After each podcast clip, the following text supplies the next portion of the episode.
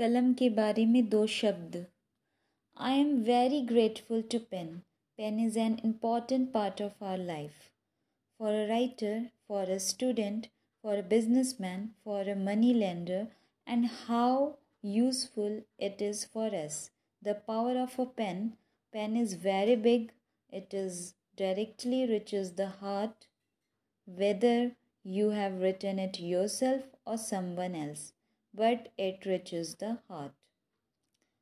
मैं पेन का बहुत आभारी हूँ। पेन हमारी जीव पेन हमारी जीवन का महत्वपूर्ण अंग है। एक लेखक के लिए, एक विद्यार्थी के लिए, एक व्यापारी के लिए, एक साहूकार के लिए और कितनी ही तरह से उपयोगी होता है हमारे लिए पेन पेन यानी कलम की ताकत बहुत बड़ी होती है।